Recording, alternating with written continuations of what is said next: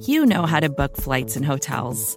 All you're missing is a tool to help you plan that unbelievable travel experience. That's why you need Viator. Book guided tours, excursions, and more in one place. There are over 300,000 travel experiences to choose from, so you can find something for everyone. And Viator offers free cancellation and 24/7 customer support for worry-free travel. Download the Viator app now and use code Viator10 for 10% off your first booking in the app. Find travel experiences for you. Do more with Viator. It's now month 7 since the start of the pandemic and lockdowns across the United States. And my colleague, Rani Mola here at Recode, has been covering the ways that the coronavirus has changed the workplace and work culture. Hey, Rani. Hey, how you doing, Teddy? So back in April, you wrote this piece titled The End of the Office as We Know It, and that was April. And I'm just curious, what were you thinking would happen then? So back then, we had a lot of pie-in-the-sky ideas. You know, this is before anyone actually had to do anything. I talked to a lot of different people in real estate, and they were thinking of completely remodeling the office space so that there were a lot more separate offices. Also, kind of counterintuitively, creating more collaboration spaces, because the idea was that in the future, people would work from home a lot, but then, you know, they would come into the office to collaborate and sort of do the things that are much harder to do when you're at home. Mm-hmm. There was also talk of cleaning robots and different sanitation mechanisms, different machines that would clean the air, of completely updating HVAC systems, you know, totally renewing the air filtration systems within buildings. And, you know, 7 months later, not a lot of that big stuff has happened. The idea was that there was going to be this transformation of the workplace, right? Right. A lot of really big changes we were thinking were going to happen, but I don't think that's happened, partly because of the situation. Everything's still sort of in flux and everyone's in a holding pattern. So you don't think it's been the end of the office as we know it? I don't think we can know for sure yet.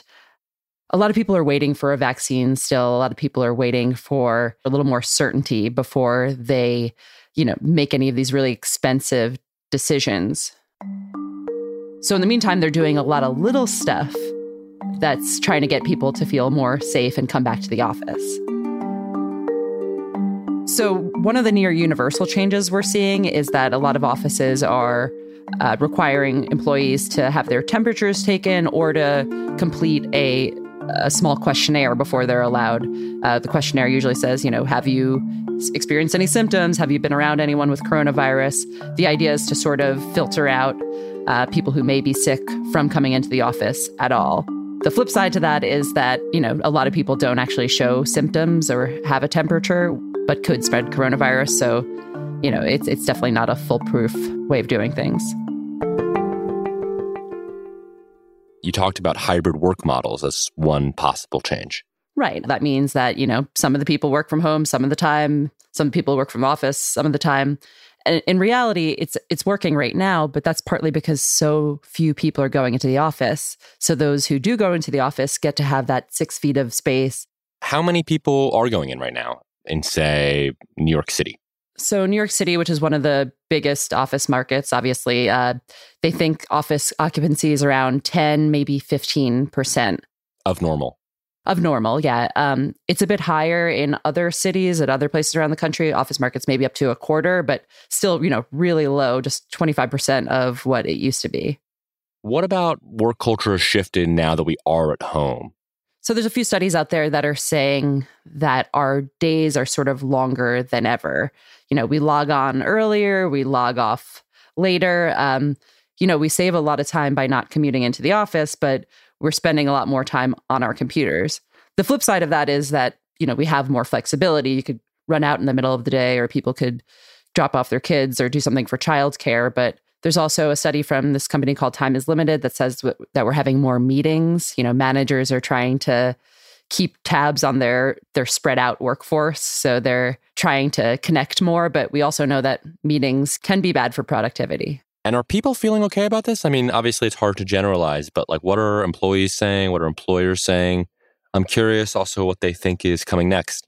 And generally, I think employers want more of their workforce to come back. Mm-hmm. I think a few people expressed to me that there's this idea that there's been less productivity lately. Right after the pandemic started, there was a lot of increased productivity and a lot of pieces out there saying, you know, work from home really works. And in a lot of ways, I think it really does. It's hard to sort of parse out the difference between decreased productivity being because we're all working from home or because, you know, everything else that's going on in the pandemic.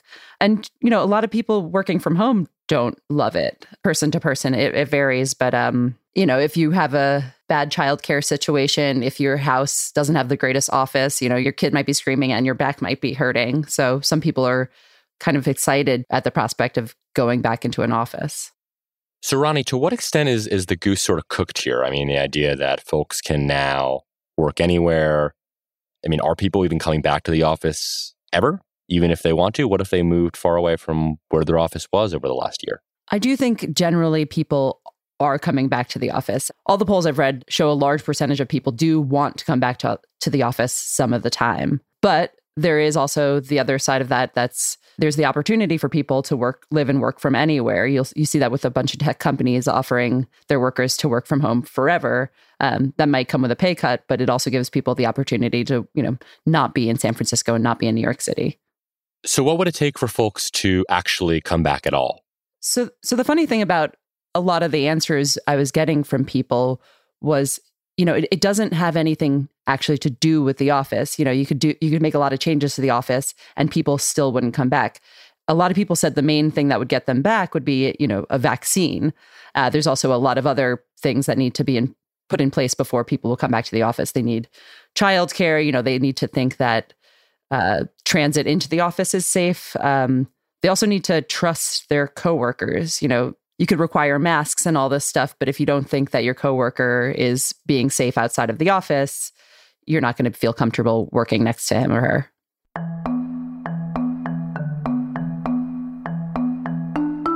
Rani Mola, a senior data reporter here at Recode. Thanks for joining us. Thanks for having me, Teddy.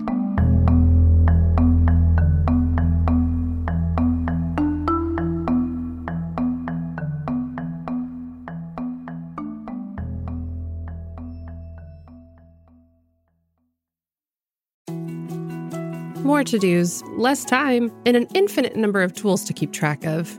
Sometimes doing business has never felt harder, but you don't need a miracle to hit your goals. You can just use HubSpot, because their all-in-one customer platform can make growing your business infinitely easier.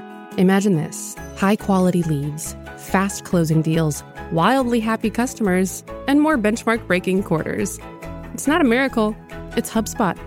Visit HubSpot.com to get started today.